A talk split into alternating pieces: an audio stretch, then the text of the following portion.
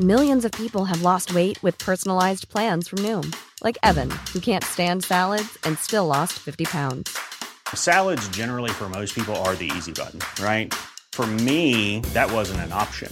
I never really was a salad guy. That's just not who I am. But Noom worked for me. Get your personalized plan today at Noom.com. Real Noom user compensated to provide their story. In four weeks, the typical Noom user can expect to lose one to two pounds per week. Individual results may vary. You've tuned into Sci Fi Fidelity, episode 84 The Witcher.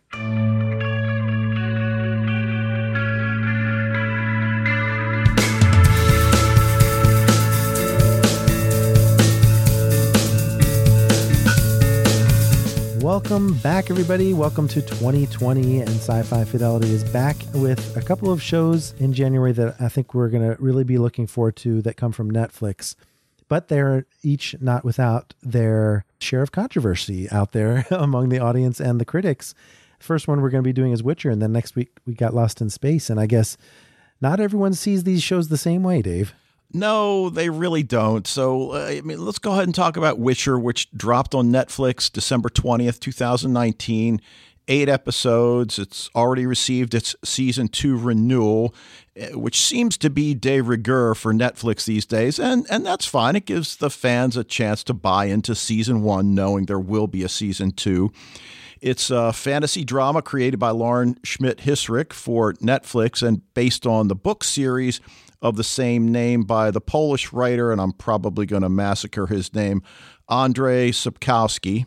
Oh, that was good. And and this is also should be distinguished from the video games, which certainly have a bit of a nod in this series, but it's really based on the books rather than the video game for the most part. Okay, and I assume you've probably read the books. I have not. No, oh, I, actually, okay. I might have to based on uh, what I saw here, or at least the short stories, because a lot of the um, episodes that we get in The Witcher are based on the short stories, so they're kind of self-contained stories in a way. But this show has such a great underlying mythology. I can't wait to get into that. Well, yeah, and you mentioned controversy, and I haven't done a lot of online reading, but what I have done, and I'm not sure this is what you're getting at, my first impression reading some reviews we all often talk about lazy writing in terms of the show writers. I look at these reviews as lazy writing on the part of the critics because exactly yes. their big criticism is well it's not game of thrones and they're trying to be game of no they're not. No they're not. This is a, a, property that maybe is not quite as old as the george r r. Martin material but it's been around for a long time and i do think that's unfair. And i, I think it's uh, you know it bears saying that the Den of Geek review wasn't so good. I kind of chalk that up to the fact that Matthew Byrd is one of our video game writers, and maybe he went into it thinking it was going to be more like the video games rather than the books, and he might not be as much of a fantasy fan. So I, I was kind of going into it with some skepticism. I even posted on the Facebook, uh oh, you know, seeing some of these reviews. I couldn't disagree with these bad reviews more. I absolutely loved this and couldn't wait to watch each new episode. Yeah, as did I. And if we're going to compare every show from this time period to Game of Thrones, to Game of Thrones, well, I don't know what to tell you, so we'll just leave it there. The premise, in a nutshell, we're, we're following Geralt of Rivia, aka the Witcher. Is it fair to say he's a mercenary monster hunter? Yes, indeed. A supernatural uh, creature himself in some ways, but yes, he's a monster hunter.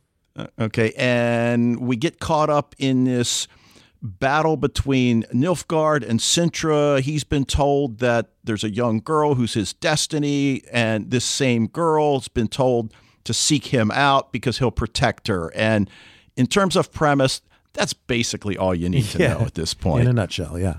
Right. So, you know, we've got some plot threads.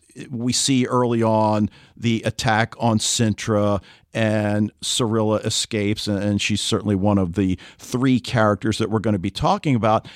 But as we get to the end of episode two, and as our plan usually is, we're going to just take a look at the first two episodes. And it really breaks down into three main characters that we're going to follow Geralt's arc, Ciri's arc, and Yennefer's arc. And Yennefer really doesn't appear until the second episode. So, despite that, she gets a lot of airtime and certainly for good reason. What a wonderful character. But we'll get to her in a second. So, let's take a look at Geralt, who is told by Renfri that a girl in the woods is going to be his destiny. And of course, we hear the queen, who is Ciri's grandmother, that she needs to look for Geralt. He'll protect her. And we don't really know what happens to Ciri's parents, do we? Or did I miss that? I mean, there's stuff in a later episode, and we will do a little spoiler zone at the end for those of you who have seen the whole series. We're not going to get into every little detail of the, of the overall storyline because there is quite a bit to deal with. And I, I think uh, one of the things I appreciate most about The Witcher is that the writers definitely do not insult our intelligence. They expect us to keep up for the most part. Right. And, you know, I mentioned Renfri, and when we first see Geralt, he's battling this human arachnid hybrid monster. It looks like it's got a humanoid head, and uh, but he's referred to by some of the townspeople as a mutant. So is he really a mutant? And we don't necessarily find that out in the first two episodes. That might be one of the things you're talking about that becomes a little bit more clear as the story goes well, on. Perhaps that's more of a thing that I was just referring to where they expect you to just figure it out on your own because there's a lot of backstory that can't be pulled into an into a narrative for a TV show. So those of who have read the books or played the game know that the these witchers are created uh, by magic. So this is something that we don't really need to know that level of detail. We just need to know that he's a little bit different from your average human. He's got powers that regular humans don't have, and that's good enough. Okay. And you know, this Renfri that I mentioned ends up saving him, such as it is. I'm sure he could have defended himself if he wanted to. But we learn later that she's actually a princess, also played by Emma Appleton, who I know from a series called Traitors. And you know, she gets killed in, in this first episode. And I am hoping that maybe the rest of the story is told out of sequence. So I'll get to see her again, but I'm not holding my breath on that. But we see this little flirtation going on between the two of them. And we learn pretty quickly on that she wants to hire him to take out this guy, Stregobor, because his man raped her. And as she says, I killed rather than be killed. And for her, it's all about revenge. And, you know, ordinarily he's hired to kill monsters, but, you know, times are tough. Uh, you know? Well, I think that the main lesson he gets in this initial episode, which I feel is early in his career, and the show does jump around quite a bit in time, he actually thinks there is no such thing as a lesser evil. He kind of poo poos the idea of picking between two evils. He wants to basically just kill monsters and stay away from that messy human assassination stuff. right. And I think one of the criticisms I did see out there about his character is that he was very wooden. And I would argue it's understated, not wooden. Uh, you know, he's not trying to be this vivacious character. He's very pragmatic. He's there to do a job, make a living, and move on. And he does a dead on impression of the voiceover in the video game. So there's that as well. right. And then, of course, as they're talking, uh, you know, anybody that's watched any amount of TV doesn't have to be genre you didn't tell me, dude, there was going to be kissing in this show. So well, it is Henry Cavill. I mean, I know Superman I know. here. Come on, and she's pretty good looking as well. So um, we're never really sure. Does she have sex with him to basically convince him to do the job and take out Stregobor, or is it just uh, electric connection. A James Bond moment. yeah, yeah. So so we don't really know and and I guess we're not going to find out because as I said she doesn't make it through and in fact that's a great scene because she attacks him and she's certainly adept with the sword as well. She says they created me just as they created you and of course with my sci-fi background and, and yours as well, I, I, momentarily forget that I'm watching fantasy and I'm thinking like, okay, is there some scientist somewhere? No, that's not what she's talking about. yeah. You know, th- this is more of an emotional creation that because of things that were done to her. Yeah, and, that, and magic to to a certain extent. But yeah, I like your emotional interpretation as well. That works. Right, but she won't stop, and the next thing you know, he puts his blade into her throat. And, you know, one of the things I do like about this show through the first two episodes is that there's not an overabundance of action, that it really is more character driven, which all good shows have to be if they're certainly going to get our attention and, and the attention of the intelligent viewer. And though, when they do have an action sequence, I think they can put their battle sequences up against any show. And I'm not going to say Game of Thrones in this context, but there is that comparison there as well. And I think The Witcher ends up on top, believe it or not. Yeah. And uh, of course, her dying words are that the girl in the woods will be with you always. She's your destiny. And, and I found it really interesting that the townspeople get immediately behind Stregobor. Witcher is forced to withdraw. And in retrospect, it's not surprising. He's probably paid them off or he frightens them terribly. They're certainly not going to cross him. But the one minor character that I, I, really did like, and I was a little surprised that we didn't see more of her, and I suspect we will see more of her, is that young girl, Marilka. Oh, I wish. The, but no, yeah, she's only in this one. So she had a lot of personality and spunk to her, didn't she? Yeah, yeah. So, all right. Well, local taverns are always great places to force the action, if you will. And Geralt is in one, just wants to have a nice mug of mead, be left alone. But of, of course, that's not going to happen. He's recognized immediately. So I don't know if they recognize him as a Witcher because of the eyes or if they've heard that he's in town. It doesn't matter it gets dead quiet, and it turns out they want to hire him to stop the devil who's been stealing all their grain. Now, this is a job that he can take, right? It's not killing a human, at least he doesn't think it yeah. will be. and this is where we get introduced to our comic relief for the early part of the series when he is introduced to this lute player, and we later learn his name is Jaskier and he, I guess he's a jack of all trades in the entertainment business. He is a bard, and, at one point he tells Geralt, you know, you need to do something about your social media. Your image is not very, you know, very compelling. And I can help you with that. I, I can, you know, I can put tweets out there for you. and again, it, it's not something I've seen. I know you're going to talk a little bit about it in the spoiler zone, the way their relationship develops. But the pairing right away, it, it, you just keep waiting for Geralt to just like backhand him across the, the head and, you know, leave me alone. Because we know even if he did that, the guy would just get up and keep following him. Right. And th- this was a character that did get some criticism too from the critics. And I think unfairly because, yes, he did use some anachronisms in his speech, but.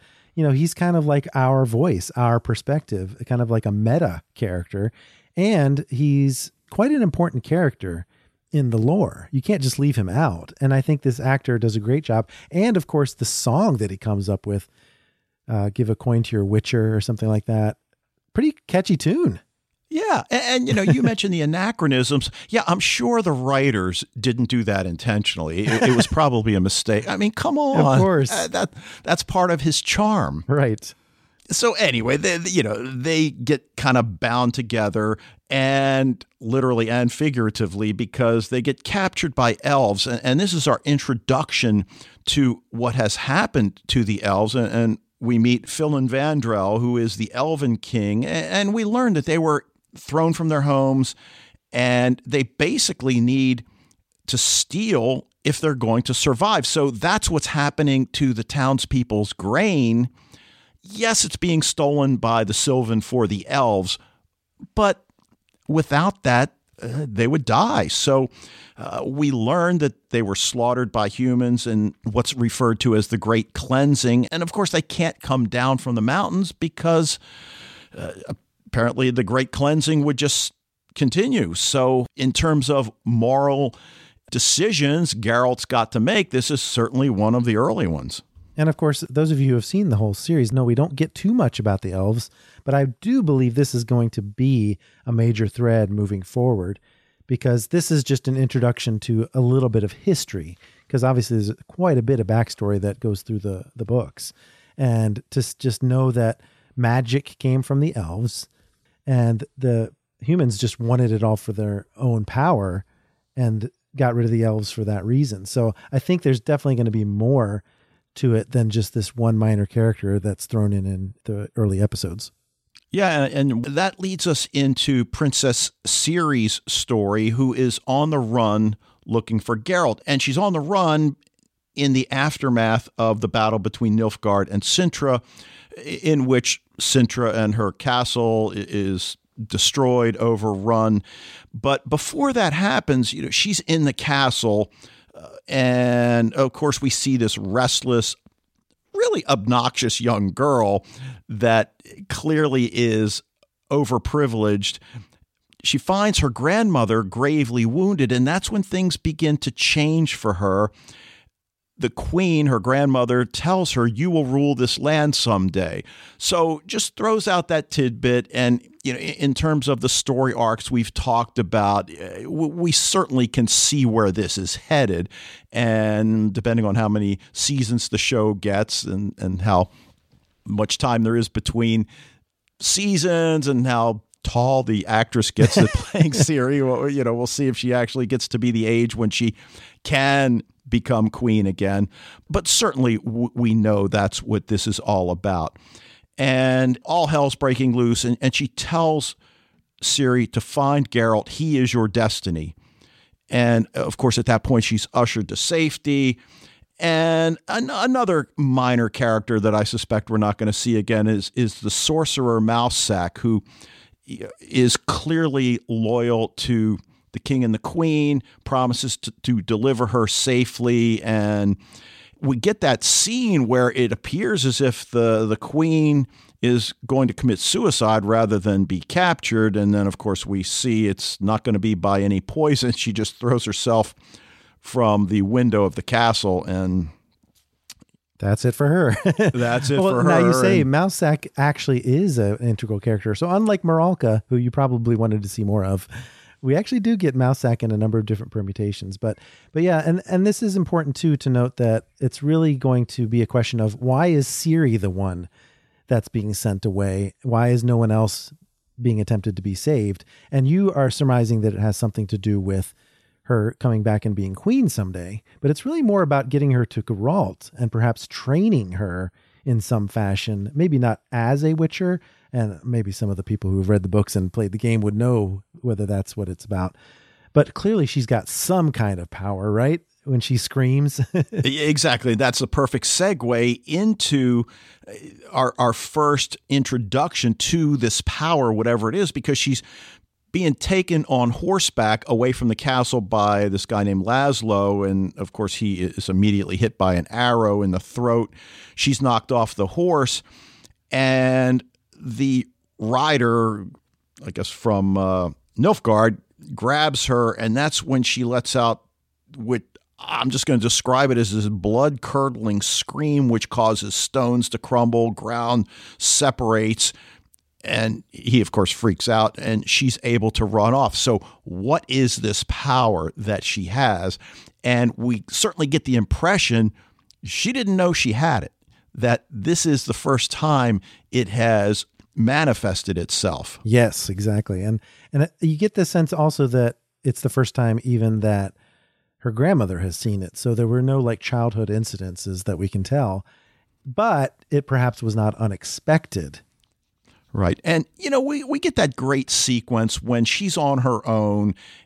And again, her grandmother was this fierce warrior. So we have to believe that her grandmother didn't treat her like a little, and I'm making air quotes, princess all of the time, but still, This is the first time she's been on her own. She's got to survive. She's in the woods. And we know, as does she, that somebody's following her and watching her. And we, we learn pretty quickly it's this young boy who we later learn is an elf named Dara. And he's there narratively to protect her at this point, to move her from this point of danger to safety, such as it is. It won't be safe for too long, but shuttles her to this. You know, first I thought it was some sort of a military encampment because we do see a lot of soldier types, but then there are also a lot of family types. Yeah, it's a refugee camp. Okay. And in terms of refugee camps, the certainly the, the family that she's sent to, they must be a wealthy family. They have a nice tent. The furnishings, again, such as they are, are, are not too bad. And they take her in and, you know, offer her fresh clothing, I think fresh shoes even. And the mother is kind of understanding we take care of our own. And you wonder because you, you don't get the sense that the people have a great attitude about the royal family. Right. And had they known her true identity, would the mother have been so nice? Probably not. yeah. Yeah. So well, I think there's a certain amount of people who blame Calanthe, at least, if not the whole, you know, court, for doing all the things that we learn that they did as the series goes along. So this Nilfgaardian attack does have a context that we get later in the series. Normally, being a little extra might be a bit much, but not when it comes to healthcare. That's why United Healthcare's Health Protector Guard fixed indemnity insurance plans, underwritten by Golden Rule Insurance Company, supplement your primary plan so you manage out of pocket costs. Learn more at uh1.com. Millions of people have lost weight with personalized plans from Noom, like Evan, who can't stand salads and still lost 50 pounds. Salads, generally, for most people, are the easy button, right? For me, that wasn't an option. I never really was a salad guy. That's just not who I am. But Noom worked for me. Get your personalized plan today at Noom.com. Real Noom user compensated to provide their story. In four weeks, the typical Noom user can expect to lose one to two pounds per week. Individual results may vary. All right, so let's go ahead and get to which for me is the most compelling arc of the story. And it's this young peasant girl named Yennefer. Her father is a pig farmer, and she's referred to as Piglet more than I feel comfortable with throughout the second episode. But it turns out she's going to be trained by Tissaia de Vries, rectress of Aretuza, who is teacher to the magicians, I guess. Is that? Well, it's like a women's school, right? Because I think it's mostly the female mages that go to Aretuza, not the men. But it is definitely a teacher role, almost like a school marm. right, right. And, you know, we, we talked about Ciri's power. And when we first see Yennefer, and she's got some physical deformities. She's got a twisted spine for one thing, and, and there's something with her face that just it, it just seems off, almost as if she had a stroke, and her facial muscles don't seem to be quite what they should be. And she's attacked by a young boy and his girlfriend, and it appears they're going to rape her when she portals to a strange cave and meets Istredd, who explains what she's done and that she will come looking for you.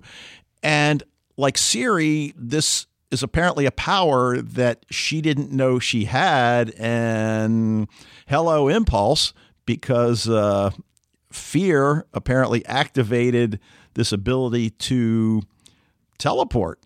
Exactly. I, th- I, think what it is referred to later as a conduit moment, which is how they identify potential witches and mages. Right. And you know, so once she's in this compound, this this school for mages, we get that scene where she's locked in a room, and again, it's not a dungeon. It's you know, it's it's appointed probably better than her room at home. Yeah.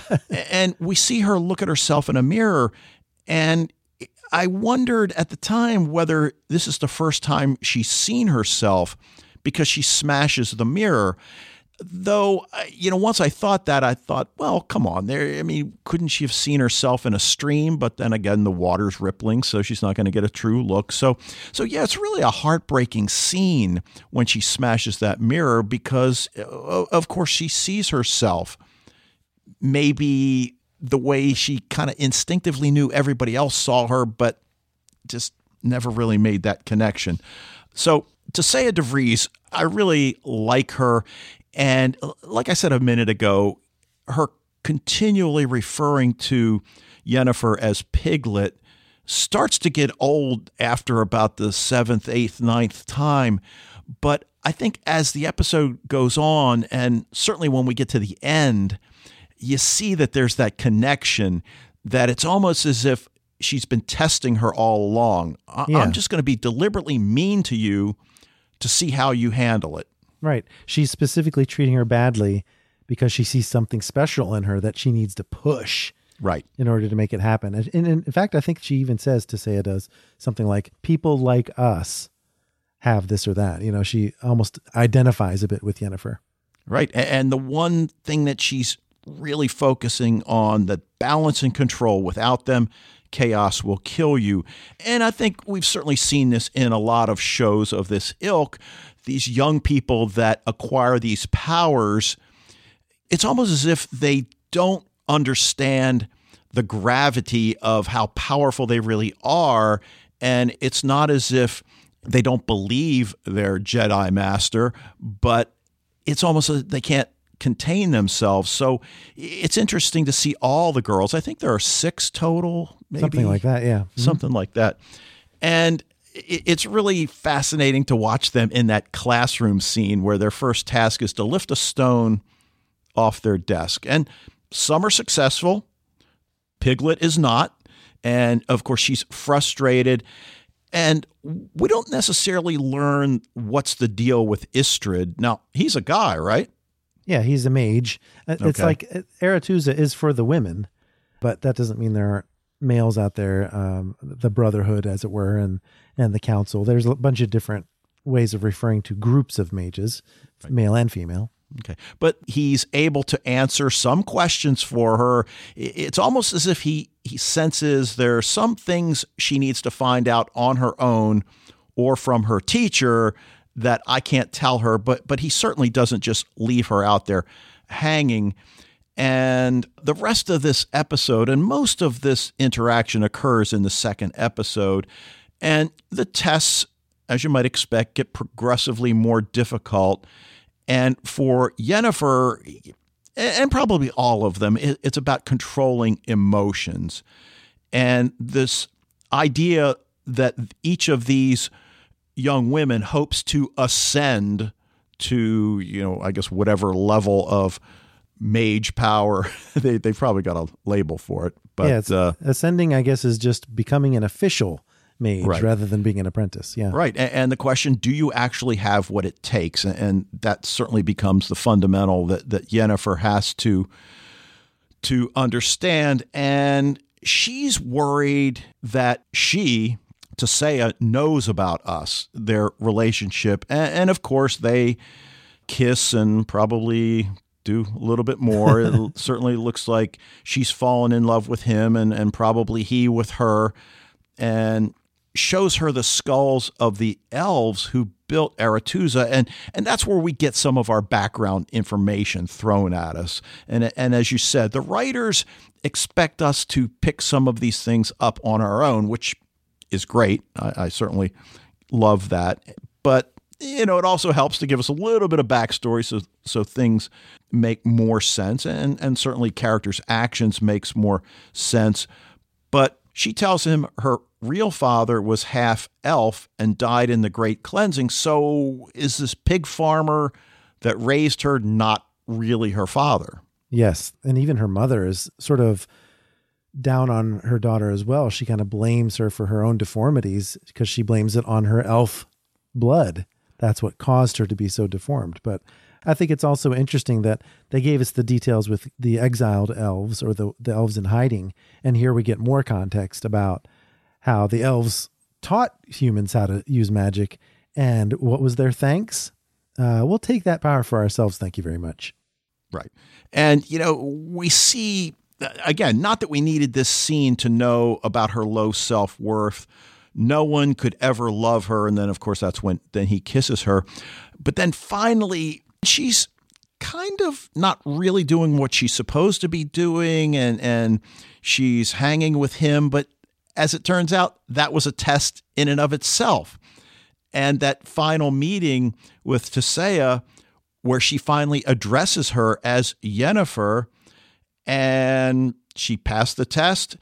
And we then have that question about the man who seems to be controlling Istredd and what's up with him and and does he want something from Yennefer? Well, I, I never did quite get that either because it turns out that Stregobor is the one behind all that.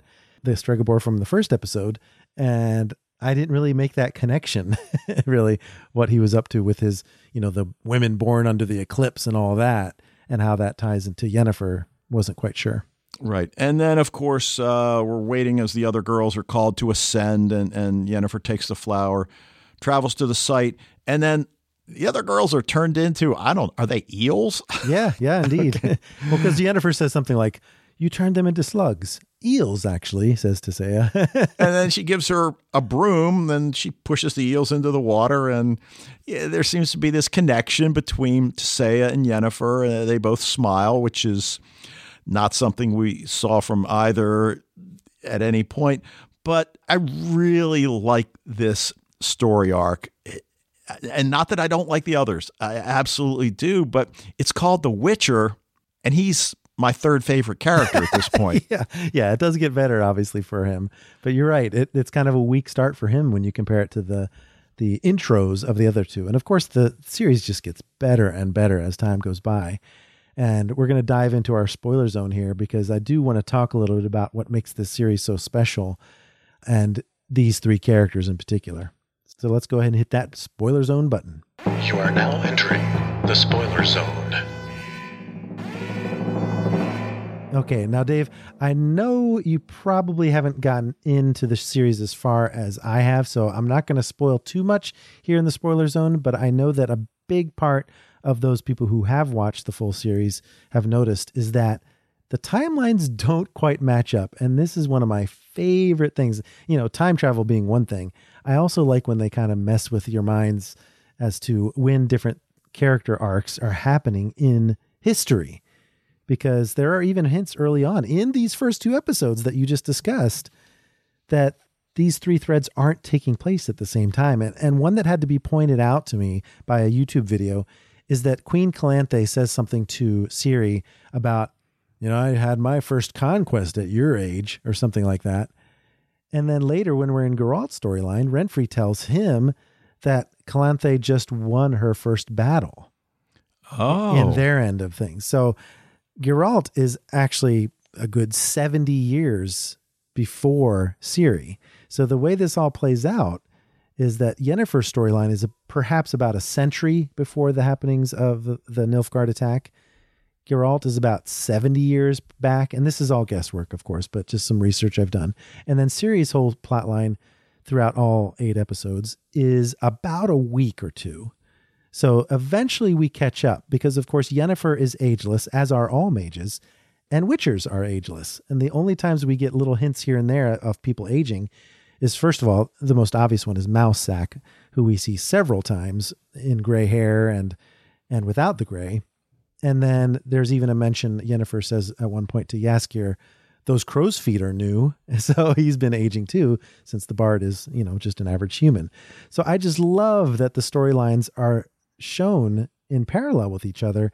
And we're just supposed to pick up on these little hints along the way that things are not in the same timeline. And as a result, we actually get a fairly large view, an eagle's eye view of the vast history of this land. Because, you know, any good fantasy series is going to have that map in the front and a history that's alluded to throughout, right?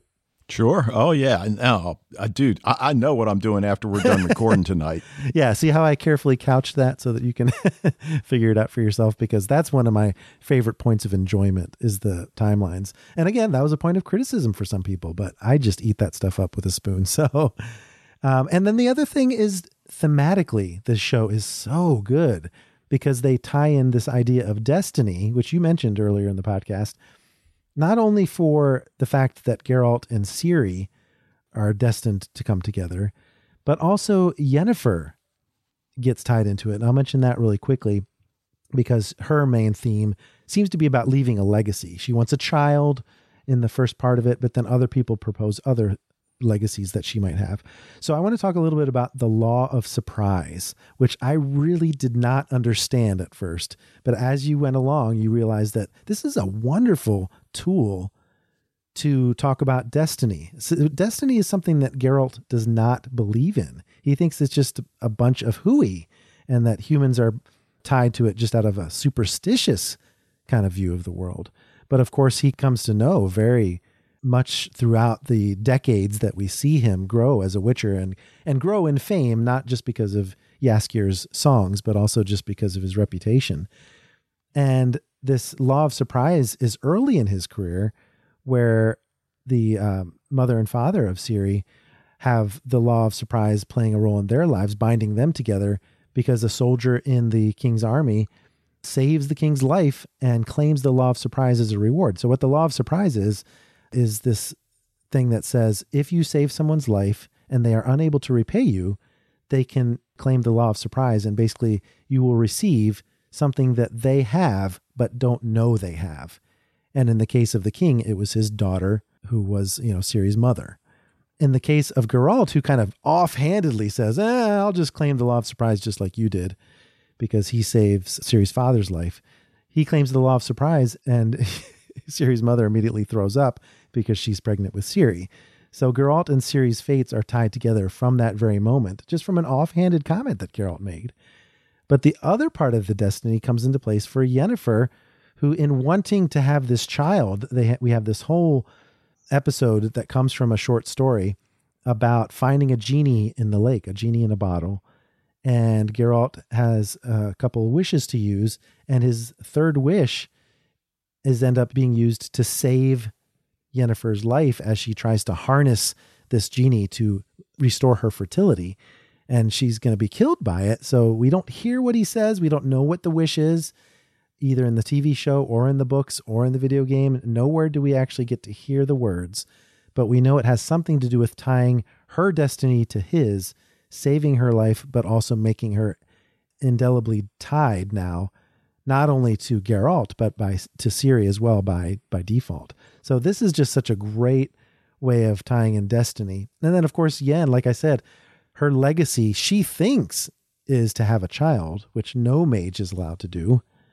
But we get a couple pieces of advice that specifically mention legacy. To say as advice to Yennefer is how about your legacy can be saving the northern kingdoms from these this raving band of Nilfgaardians?